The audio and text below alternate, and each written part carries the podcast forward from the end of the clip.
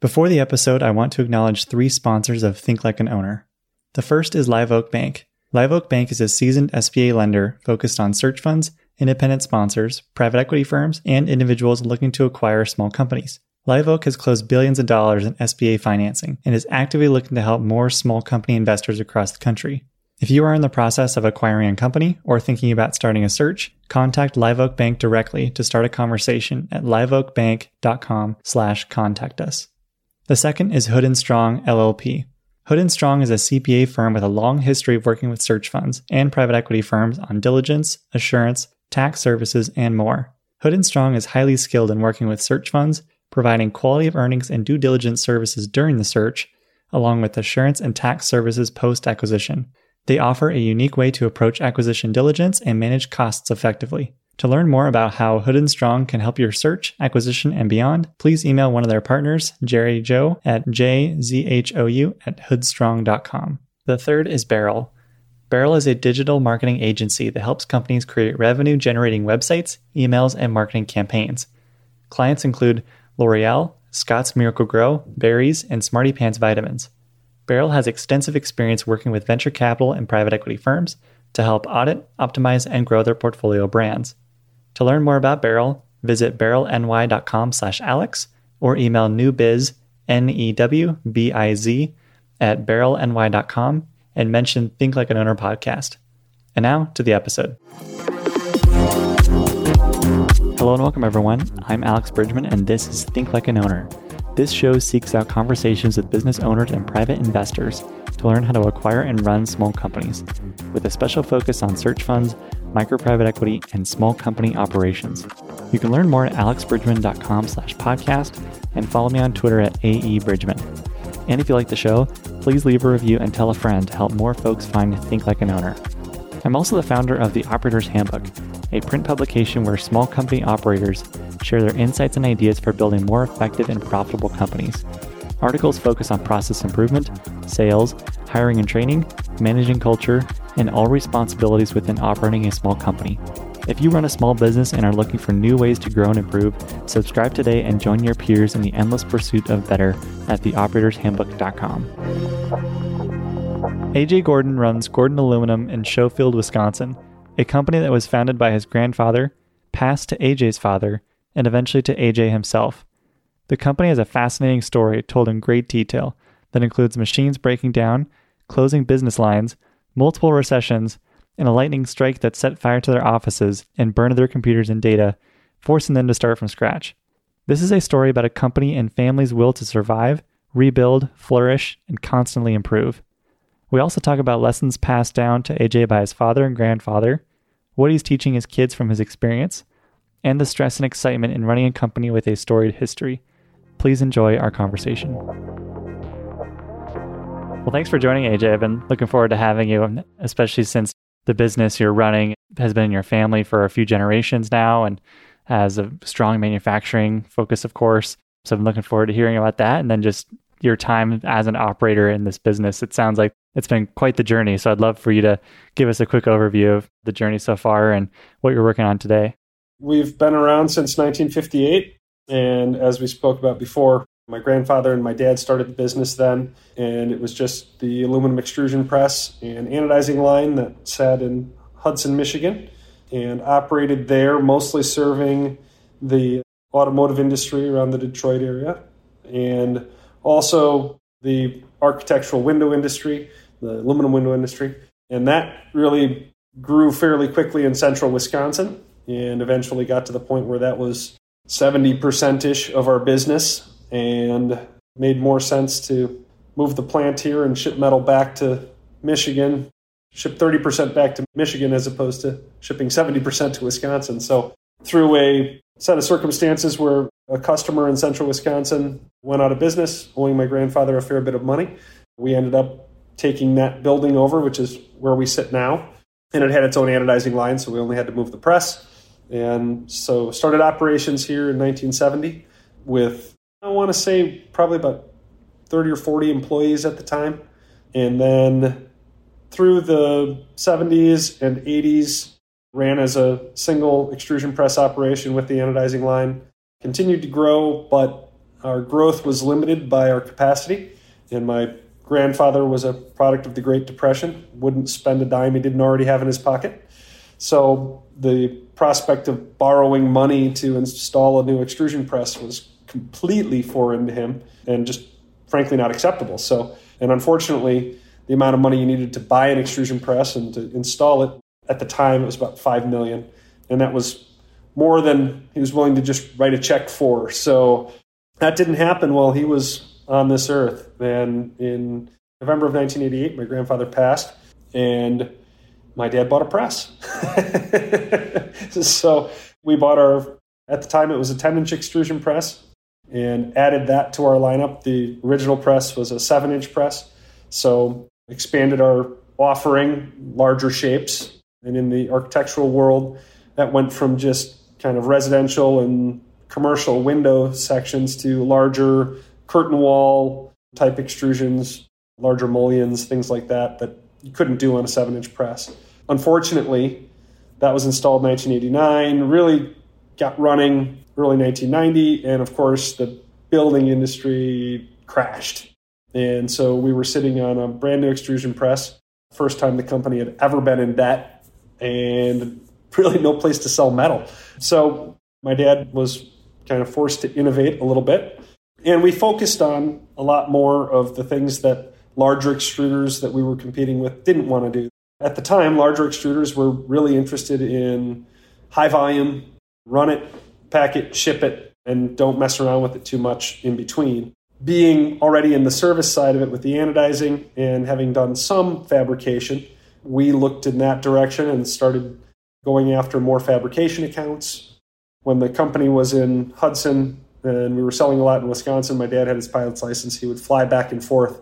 And so, as we were looking at how we were going to get out and sell in a broader range, we bought an airplane again. My dad started flying again, and we went every place within about a 500 mile radius and sold every fabrication account we could get our hands on. And through that forced innovation, it really opened up another sector of our business that now is probably, I don't want to say it's our most profitable, but it, it certainly is a very important part of our business, our fabrication side.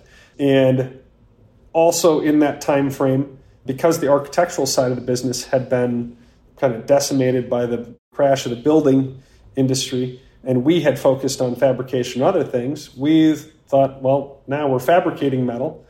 And if you're extruding it, anodizing it, and fabricating it, well, really all you have to do is add glass and you got a window. So my dad opened up Alumitech, which was our window manufacturing facility, which is about 20 miles north of where we sit in Wausau, and we started making windows. Along with that, as we got into the fabrication side of the world, there was also a greater demand for powder coating. In the US, most architectural finishing was either anodized or liquid kynar paint. Liquid paints being solvent borne have some environmental issues, as does anodizing, to be fair. But in Europe, they went to all powder coating sometime in the really kind of the early to mid 80s. They weren't doing Kynar or liquid paints in Europe for architectural purposes for a long time. My dad felt that that was the direction the US eventually had to go. And so we installed a powder coating line also. So this is over the course of the 90s. There was the window company, there was the expansion of fabrication, and then there was also the addition of the powder coating line. As we got further into fabrication, we realized the, the powder coating line was really for us used more for fabricated parts than it was for window parts. And politically speaking, in the US, the US window industry didn't go into powder coat as much. Residential windows did, commercial windows did not. And there's some reasoning behind that. The Architectural Association, AAMA, that sets the metal specs and paint specs for architectural buildings. One of the biggest players in AAMA was PPG. Well, PPG makes Kynar. So eh, it was kind of tough to get them to change that standard such that only powder coating would be acceptable or, or that even powder coating would be acceptable. They kept changing the standard so that only Kynar could meet it. So, from a commercial construction standpoint, powder paint never took off. So, the line that we had installed was really designed around linear material, long length stuff that was used to then fabricate window parts. And the way we ended up using it was really as a parts line, which would have been designed dramatically differently. So this was happening over the course of the 90s while I was in school in the late 90s. And I came back to the business in December of 1998, so really 1999, and had worked in the business my whole life, obviously. As anybody who grew up in a family business knows, everybody works in the family business. There was no escaping it, but came back to formally work here in 1999 with my degree in economics and finance and then my law degree. I say that under my breath because my dad said, Don't ever tell anybody you were a lawyer. so we keep that on the side. But one of my focuses when I was in school was in the cost accounting side of the world because, frankly, that interested me, having been in the business my whole life and knowing that we were really weak there. And as the business expanded, we went from that kind of 40 employee stage and when we moved here in 1970 to about 400 employees by the late 90s. But we hadn't seen the corresponding increase in profit. We made about the same amount, but we did a heck of a lot more business. And that never made sense to me. If you're growing, the percentages may change a little bit. Maybe they get bigger, maybe they get smaller, but overall, you're doing more business. So if you maintain your profit margin, you should be making more money overall. And that wasn't happening. So when I came back, one of the first things I really wanted to do was dig into the financial aspects of the business and understand why that was. And what I found out was that while the manufacturing side of the business had evolved dramatically from what it had been in the 70s, we were still accounting the same way. And that was problematic because we were kind of putting everything into the ragu and then seeing how it tasted. We didn't know how much garlic was in there. We didn't know how, there was no way to measure any of that stuff because it was just in the ragu. And so one of the first things I wanted to do was really start to separate that, understand the components, understand which things tasted good and which things tasted bad. And in doing that, first, I mean, there's a lot of resistance, put it that way, because I was peeling back some band aids that people didn't want peeled back. But at the end of the day, you know, you push hard enough, long enough, you kind of get to the bottom of it. And what we realized was that our window division was not profitable. In fact, we were losing a significant amount of money on a monthly basis. Our powder paint line, the same, losing a significant amount. But the extrusion and the fabrication sides were buoying that to the point where we were still showing profit. So as long as the bottom line was black, everything seemed hunky dory, but it wasn't. And what was happening was that we were funneling our capital toward those newer ventures, toward the new machines and fabrication, the new paint line, the, the window facility. And what was happening is we were starving the core. The extrusion presses were aging, they hadn't been updated, they weren't being properly maintained. The anodizing line had fallen into serious disrepair and was going to need to be essentially entirely replaced. So by the early 2000s, 2001, 2002, started having these discussions with my dad and let's just say he wasn't warm to those conversations because those were his babies. Those were the things that Jack built. And rightly so. I mean, he had poured a lot of blood, sweat, and tears into that and wanted to see it succeed. Unfortunately, what, again, what he was missing in that was that breakdown to understand what was succeeding and what wasn't and what needed to be done in the meantime. Problem was, we had gone too long with those things drawing off of the core. So, had we been looking at that in 1996, there might have been time to correct course and say, okay, well, if that's losing money at this level, here's what we need to do to fix that without pouring a bunch more money in. But we didn't do that. So that money was gone. I mean, once it leaves, it's kind of like the Vegas scenario. You win a hand of poker and you've got all the chips sitting in front of you, and now you're playing with quote unquote house money. So you bet a little riskier on the next few hands and well, you know what? If you walk away from the table with what you started with, you think, I'm even. But you're not. Because when they push those chips across the table to you after that first hand that you won, those were your chips. Those weren't the house's chips anymore. And that's kind of what had happened. We had won the hand. We were doing really well with the fabrication and the extrusion, so we had expanded into those other areas. And we're kind of playing with house money. And unfortunately, unlike the poker table scenario where you can get up and walk away when you've lost the house money and you're sitting even, you don't get to do that in the family biz. I mean, that you have to somehow figure out how you're going to rebuild your pot. And you can't keep taking the risky bets to try to win that big hand. Now you've got to start to make smaller, smarter bets. And you've got to find some way to rebuild that.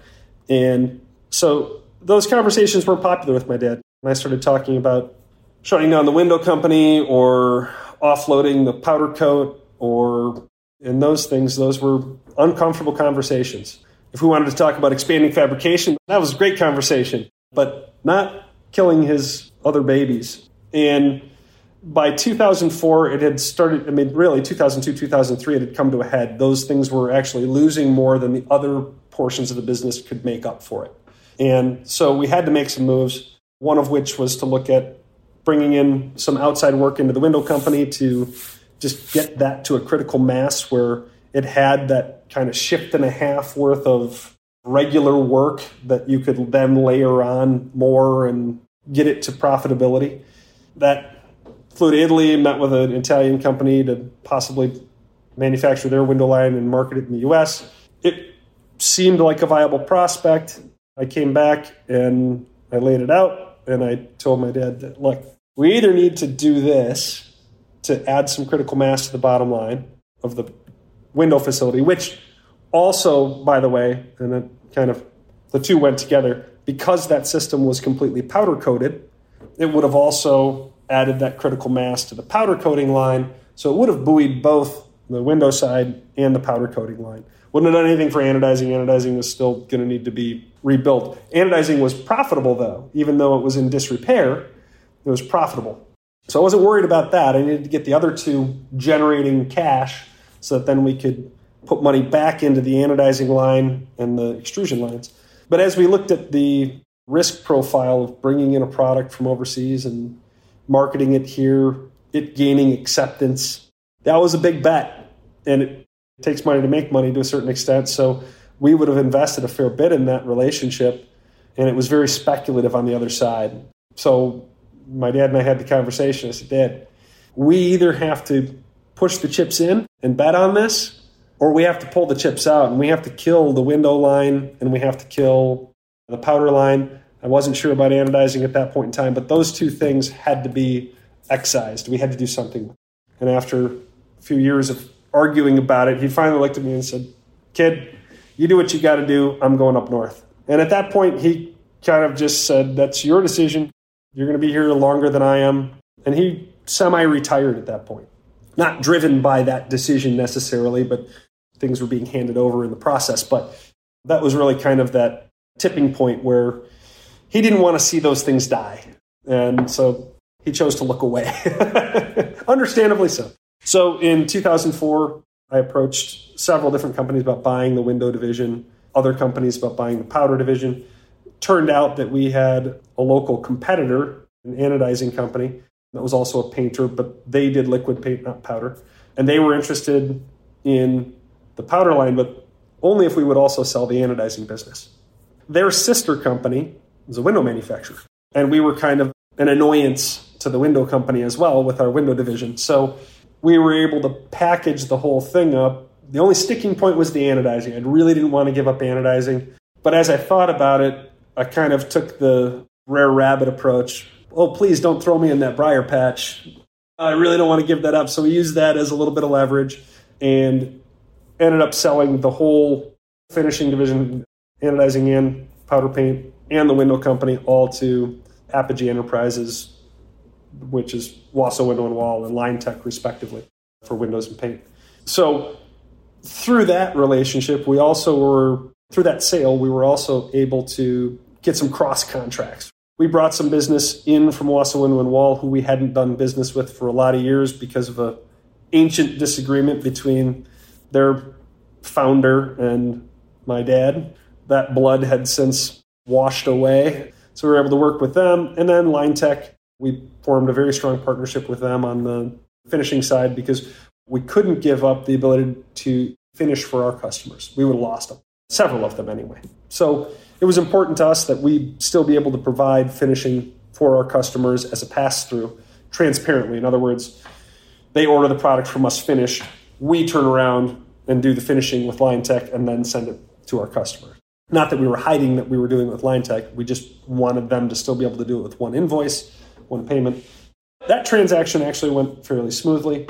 In the process, one of the gentlemen that worked for Apogee Enterprises that I worked with a lot in that process, his name was Mike Clower, and Mike and I became friends through that process. And when he was in town, we would go out and have dinner and chat about business and such. And when that transaction was complete, it coincided with Mike stepping back from Apogee and not retiring permanently, but just getting out of it for a while, taking a break. And I said, hey, we're going through a pretty dramatic downsizing here, going from 400 employees down to I don't know how many because I don't know how many we really should have as just extruder and fabrication. I could use a second set of eyes that has been through this process in the past, and Mike had. I said, So, would you think about coming on with me just for as a consulting relationship? And he said, Well, I would, but I need to make sure that if I'm going to come help, that we're not going to run into roadblocks. So we sat down, Mike and I and my dad, and Mike looked at my dad and said, Jack, is there anything that's going to pop up here that I'm going to get blocked on, or that if AJ and I are working on something, we're going to end up in a situation where you're going to tell us no? And my dad said, Nope. I've handed it over, and as long as he's got sage advice coming from someone else, I'm willing to go along with it. So Mike worked with me, and we went through the process of downsizing the company and really changing the management of the company from, as I said, we had gone from the 70s and kind of that old school management style to a leaner, more, I guess, more focused management and really kind of looking at where people's strengths were that we had, where the weaknesses were, who we needed to keep on board, and who really, unfortunately, had to go away with those other portions of the business. So that process happened between 2006, really, and 2008. And we had done some good work. The company had returned to nice profitability. Our debt load had been cut significantly through that. So we were in a very good position and really building steam. We were starting to reinvest in the extrusion side of the business, refurbishing our presses, and adding to our fabrication line. And then in that process, streamlining our relationship with Linetec to really make that kind of a hand in glove fit so that we could provide that pass through finishing service and also co market with them. And that paid dividends. We were going strong right up until August 23rd of 2008 when lightning struck our building, hit a gas line, and lit the place on fire. So that was a little bit of a hitch, to, to say the least. So we had the fire, and I came in on the well, it was still the morning of August 23rd. The lightning struck at 2:30 ish in the morning, and we really weren't notified of it until about six in the morning when word finally got back from place fire. Blah blah blah blah. Big set of circumstances there that caused some delays, but anyway, rolled into the parking lot with fire trucks spraying water and the building smoking, and no idea what was ahead of us. And man, I'll tell you, that's that heart sink moment. And I stood in front of the building and I started laughing. One of our guys, Bruce Prejant, he's our head of customer relations. He said, What are you laughing at? I said, Bruce, I'm going to laugh or I'm going to cry. And right now, I'd rather laugh. And so that was that. From that point forward, it was all right. We've got to figure out what we have in front of us. How long are we down? We had no idea what was going on. And so that was a, a little shock to the system. And it was right at that point where we were really kind of hitting the tipping point, we are really hitting our stride, and then that. So, long story short, the fire took out about 15,000 square feet of building that was actually destroyed by the fire. And then there was another plus or minus 25, 30,000 square feet that was affected. In other words, the part that was destroyed was attached to that, and that was the oldest part of the building. That was the original 1964 building. So to rebuild the portion that we would have had to rebuild that was destroyed, we had to actually update the rest of the building to meet code. So, and it was the core of our plant. It was the center. So everything flowed through that. Thankfully, it wasn't in the area where the extrusion presses or the majority of the fab equipment was. So we lost two pieces of equipment in the fire. The rest was smoke and water damage. But we were dead stop. I mean, there was nothing we could do. I didn't know this about fires, but I quickly found out that as the portion that burned was our offices. In the offices, there's a lot of paper, but there's also a lot of plastic computers and things. And when plastic burns, this is what was explained to me that it releases the chlorine atoms. The chlorine atoms mix with the water vapor from the fire being put out. And as that center of heat starts to build, builds pressure there, and that finds its way out through the building to any place where that pressure can be relieved. So even though that fire was contained really to a very small area, I mean, 15,000 square feet out of a 200,000 square foot building doesn't sound like a lot, except all of that smoke and that acrid gas went into every nook and cranny. Every square inch of our facility, ceiling, roof, walls, purlins, everything, every piece of equipment, every piece of metal had to be cleaned. So you think about cleaning a 200,000 square foot facility almost literally with a toothbrush. I mean, we had to give the whole thing a sponge bath. It's a gargantuan undertaking. But, oh, and, and to top it off, about 20 feet from where the fire started was our computer lab, our IT center. We had been configuring our system to run kind of a tandem unit where one unit would be set in a remote location so that they would run concurrently. And if one of them, for whatever reason, failed, you would have zero data loss and just fire up on the other system. Those were being configured in the same room. In the meantime, the IT guy had decided that since we were so close to getting that up and running, we could just go ahead and skip the tape backups. So we had no IT and we had no backup. So not only did we have the facility down, we had zero information. And even the paper files that we did have were so smoke and water damaged that there was not a lot that we could get out of those. So we were in a scenario where we had no IT system, we had no production planning system, nothing. So we had to essentially reconstruct that from the ground up using spreadsheets. And first thing we did, we took freezer paper with the waxy side out and we extended it around a conference room in a building that we owned across the railroad tracks from us. And we mapped out our process from order entry all the way through shipping and invoicing and collection. And this was, I don't know, between midnight and 7 a.m. that Sunday night when we realized we didn't have backups. Fire was on a Saturday morning, so by Sunday night we realized we didn't have backups. We knew we were going to have to start answering questions on Monday morning. We figured we should have a way to do that. So the whole team was there. We moved the command center from my living room where it was Saturday night to the conference room in the building across the tracks on Sunday night and mapped our process and realized that we could run the business basically using Excel spreadsheets and Quicken.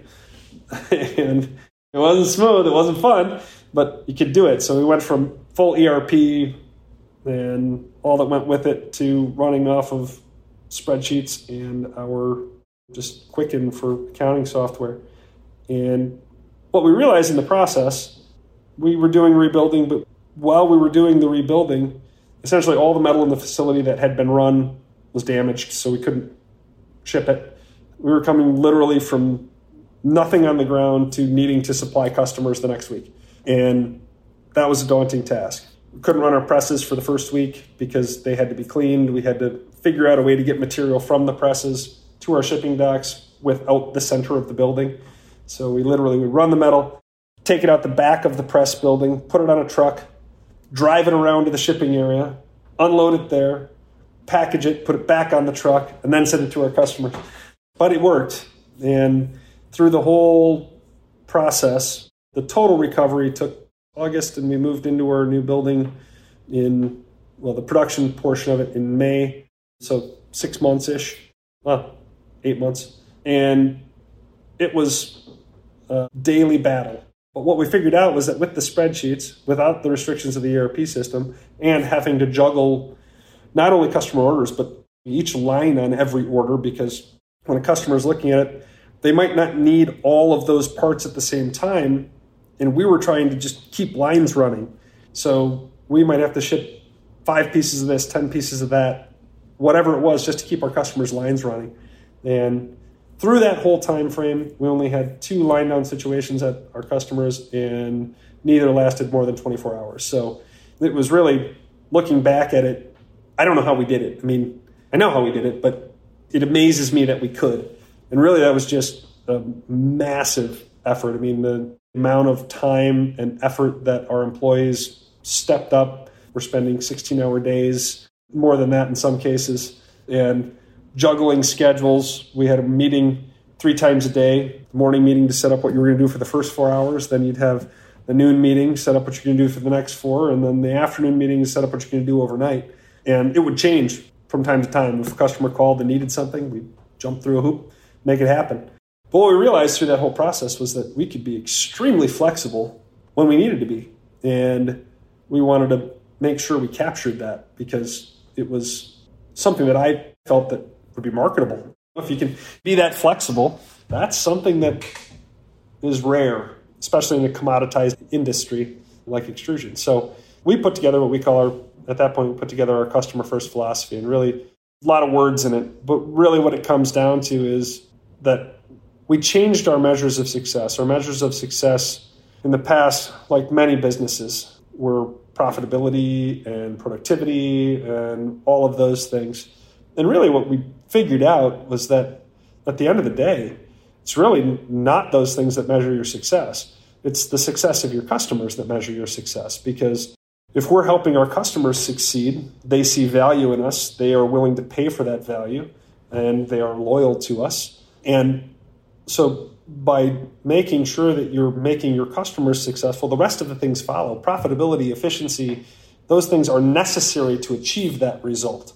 So if you're achieving that result, it doesn't mean you don't measure productivity, it doesn't mean you don't measure profitability. It just means that that's not the ultimate measure. The ultimate measure is the success of the customer. That really changed our philosophy. I should say it changed how we went to market, it changed how we acted inside. And we really came out of the fire with a focus on customer satisfaction. Not that we hadn't looked at that in the past, but it was a different type of focus. And it also kind of forced us to look at our longevity and the state of repair of our machines and how we were approaching not just the next year, but the next 20 years. During the fire, I think we discussed this in one of our initial conversations. I would never want to go through it again, but it was probably one of the, professionally anyway, or uh, not professionally, day to day, it was probably one of the easiest times of my professional life because tomorrow was a rumor. I mean, it may or may not happen. There was no five years from now. It was only what do we have to do today to make sure that we are here tomorrow. And it's kind of liberating because you don't have to think about strategy. You don't have to think about what markets we want to get into or any of that. It's just set them up, knock them down. This is what has to be done today if we want to see tomorrow. So, from a, I guess, a mental standpoint, very easy to deal with. Difficult to deal with from an emotional standpoint because, yes, you're hanging by a thread, but easy to deal with from a decision making standpoint because it was quite simple.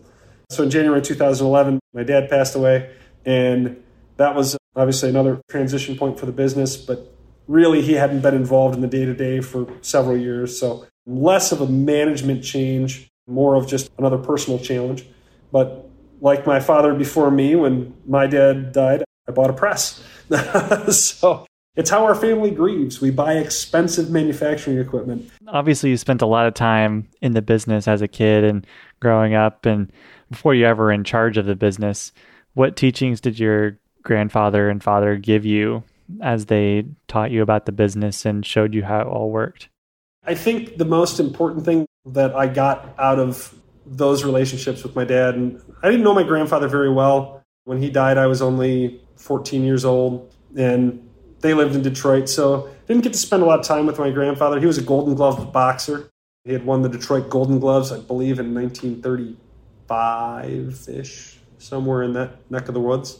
And so Grandpa was a fighter. He, he wasn't a big guy. I think he was 135 pounds, but he was a fighter.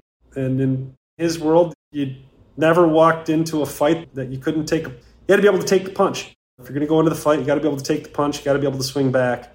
And I guess some of that philosophy was ingrained in my dad. You always look at the fight and understand if you can't afford to take the punch, don't go into the fight.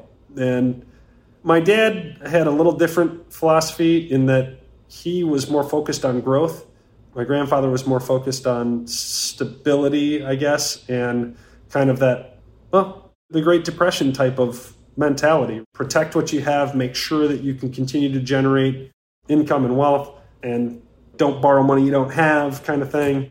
And my dad looked at things a little differently. He looked at it as if if you want to expand, if you want to grow, if you want to make this a bigger, better company, then you have to go out and you have to take risk. So he was a little less risk averse, but he also was more of one that the way he approached the business was if you need to expand in a different area, buy a new piece of equipment, and then you run that piece of equipment until it just won't run anymore, but you keep expanding, buying other equipment. And I saw some failures in that. So if I look at the lessons I learned, it was really more an observation. It was looking at what worked and what didn't. Looking at what my grandfather did, it was a great setup. It built a great foundation, but it was always going to be what it was. So you couldn't be protectionist. You had to take risk. I saw my dad do that. He took risk and he was successful with it. But his philosophy of growth and not really paying as much attention to the health of the capital structure inside was detrimental long term. So I learned from that too. Not only do you have to look at the growth of the company, you also have to look at the health of what you have. Adding limbs to the tree doesn't do very much if the trunk is rotten. And so some of those things that I saw my grandfather do, that I saw my dad do, some of them were learning experiences that when we put in the press in 1989 and had to go out and diversify and do that, that was the right play. Watching my dad do that was very instructional and seeing the fruits of that really made an impression. But also seeing that there were things that he did that didn't work out as well. And that's easy to say in hindsight. I mean, it's, it's easy to judge those decisions with the benefit of being able to look at them in the rear view. But one of my favorite quotes, and I don't know who it's attributed to, but was that smart men learn from their mistakes, wise men learn from the mistakes of others. So my goal is always to learn from the mistakes of others. I've made my own for sure, and then without doubt. But learning from the mistakes of others is much less painful. so there's not one thing. It's that you look at the sum of their experiences, and some things worked and some things didn't.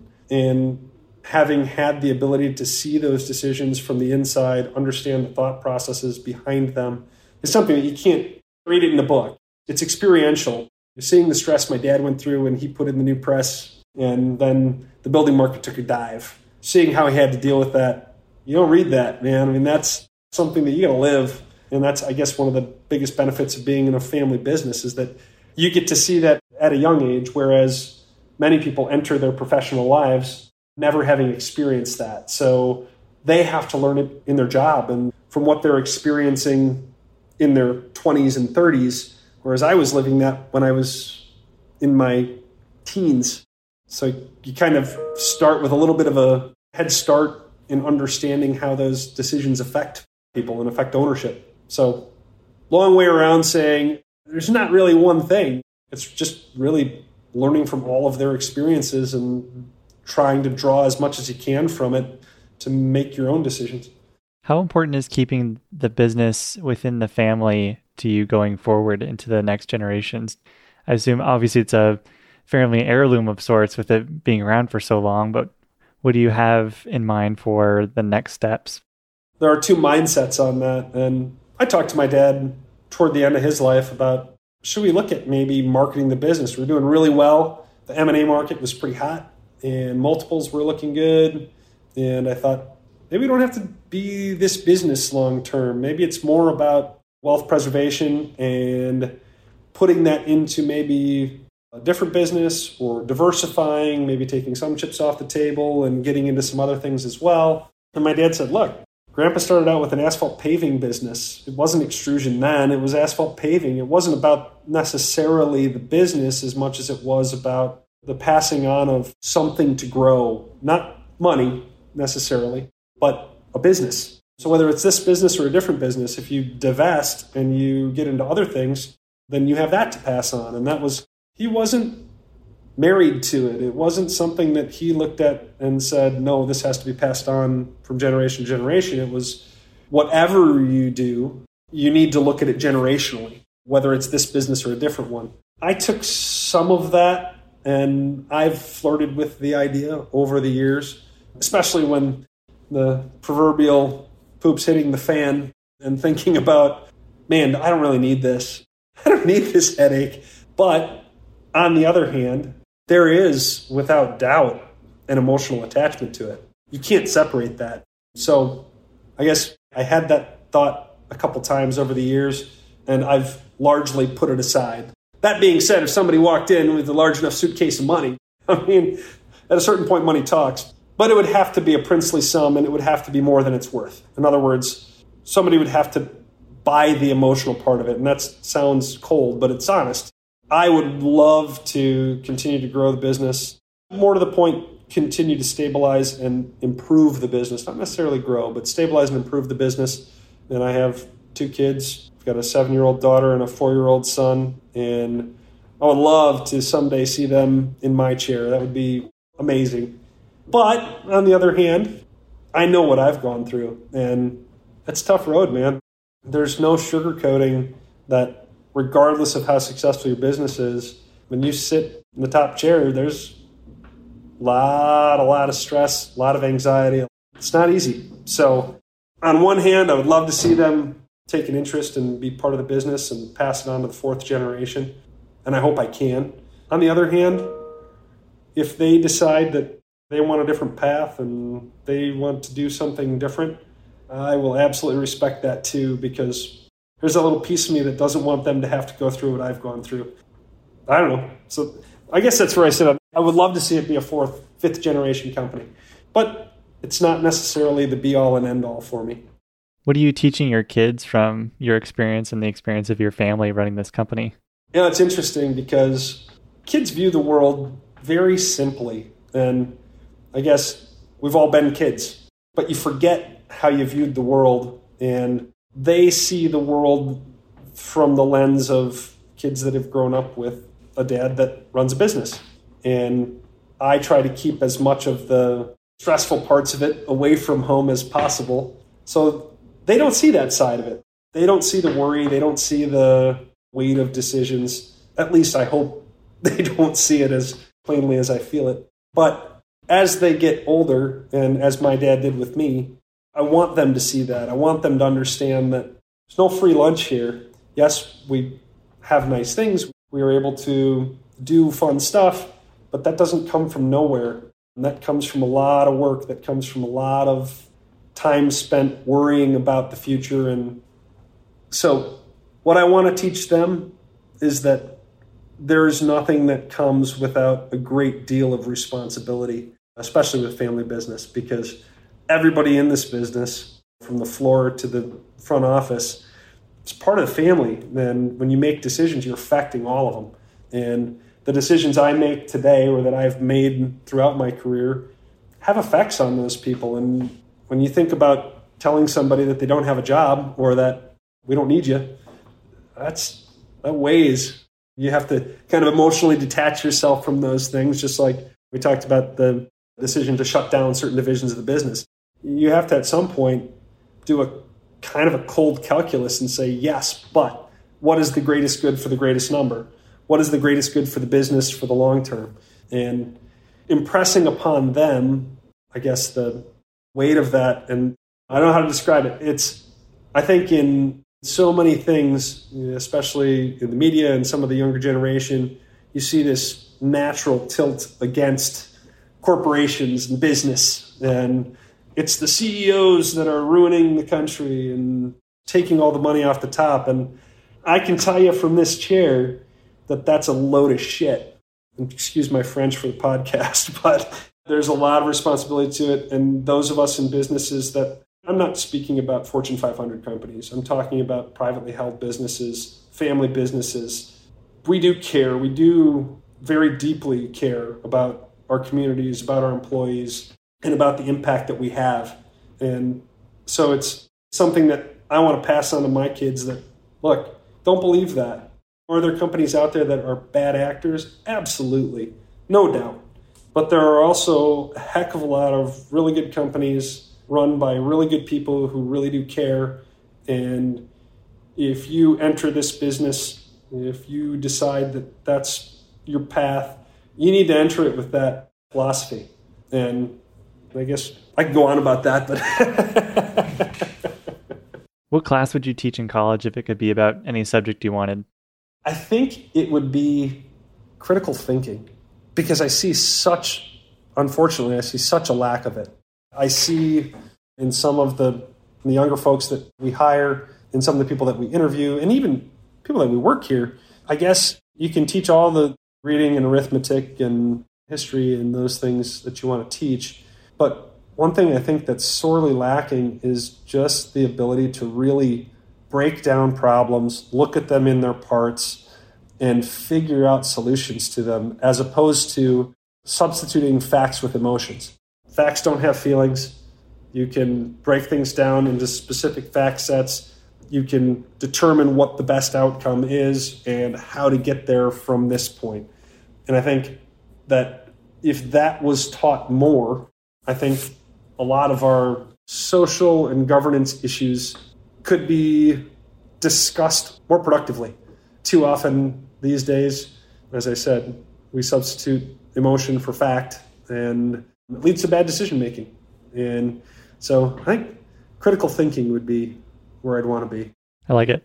What's a belief you used to hold strongly that you've changed your mind on over the years?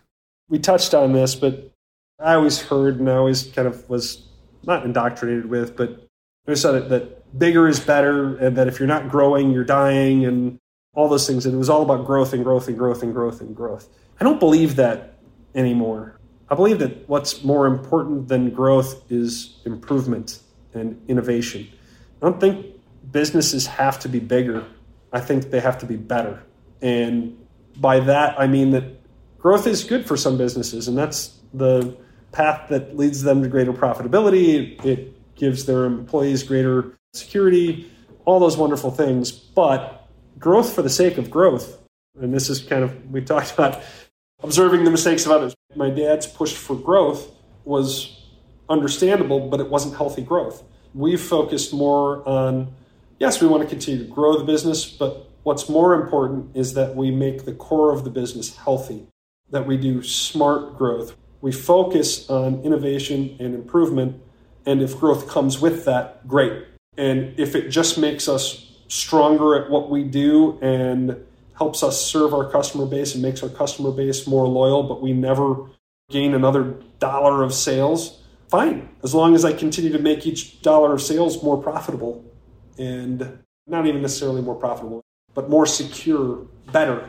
That sounds weird. You say, a dollar's a dollar. There isn't one dollar that's better than a different dollar. But there is in that when you have strong relationships with customers and you're helping them be successful in their businesses, their businesses are growing. That's where growth should come from. And as you do that, if you've produced something in that process that others see and want to buy from you, well, then that's where growth comes from. It comes from first improvement, innovation, so I guess the change in thought is that growth is good. That's what I used to believe. Now I don't believe that necessarily growth is good. I think improvement is good. And if growth happens as a result, great.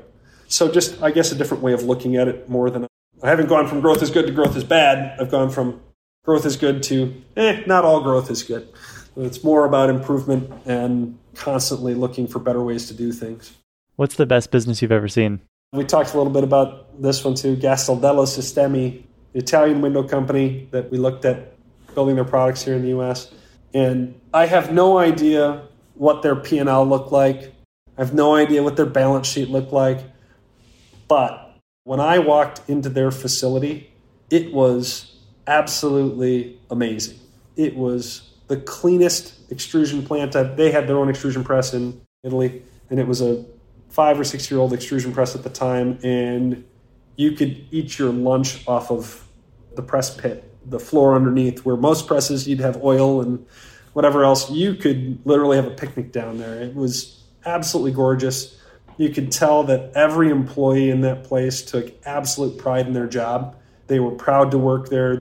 they showed that pride by keeping everything perfectly organized and clean and their approach to innovation and the way not only that they produce the extrusion but how they put their window systems together their warehousing system everything was just top notch. I mean it was well done from the floor up and it left an impression it in fact that was a danieli press 8 inch danieli i think was a 2700 ton press. So when we bought our from that point in 2004 when i saw that press i fell in love with danieli presses probably had more to do with Gastaldello than it did with Danieli, but so I bought a Danieli press because I was so impressed with the Gastaldello, the Sistemi machine. But in any case, that place left an impression. Ever since I have been there, I have tried to replicate it. And I guess that to me is the measure of a good business. If you walk into it and you look at it and you say, I want to be like those guys, I don't care. And like I said, I don't know what their P&L looked like or their balance sheet or anything else. I just know I wanted to be like them. And that to me was the measure. So tried to live up to that, try to make it so that when people come through our business, they look at it and say, I want to be like those guys. I don't know if we're there. We'll find out. That's fantastic. That's pretty cool. That's part of the fun of the question with the podcast is asking people what the best business is because everyone has a different definition of best. And it's really great to hear yours. And I want to thank you for sharing your time with us and telling your story in such detail and about how you're thinking about this family owned business that's been your family for a while and you have all these different decisions you're constantly juggling. And so thank you for sharing a little bit about your insight in running that business. I'm really excited to have had you here. My pleasure, and thanks for having me. It's a fun story to tell. Thank you for listening. I hope you enjoyed today's episode. If you enjoyed the show, please consider leaving us a review and telling a friend to help more folks find Think Like an Owner. I also want to thank our show's sponsors, Live Oak Bank, Hood and Strong, and Oberly for their support. For full episode transcripts and more information, please visit our website at alexbridgeman.com slash podcast. And if you want to learn more about the Operator's Handbook, please visit us at theoperatorshandbook.com and join your peers in the endless pursuit of better.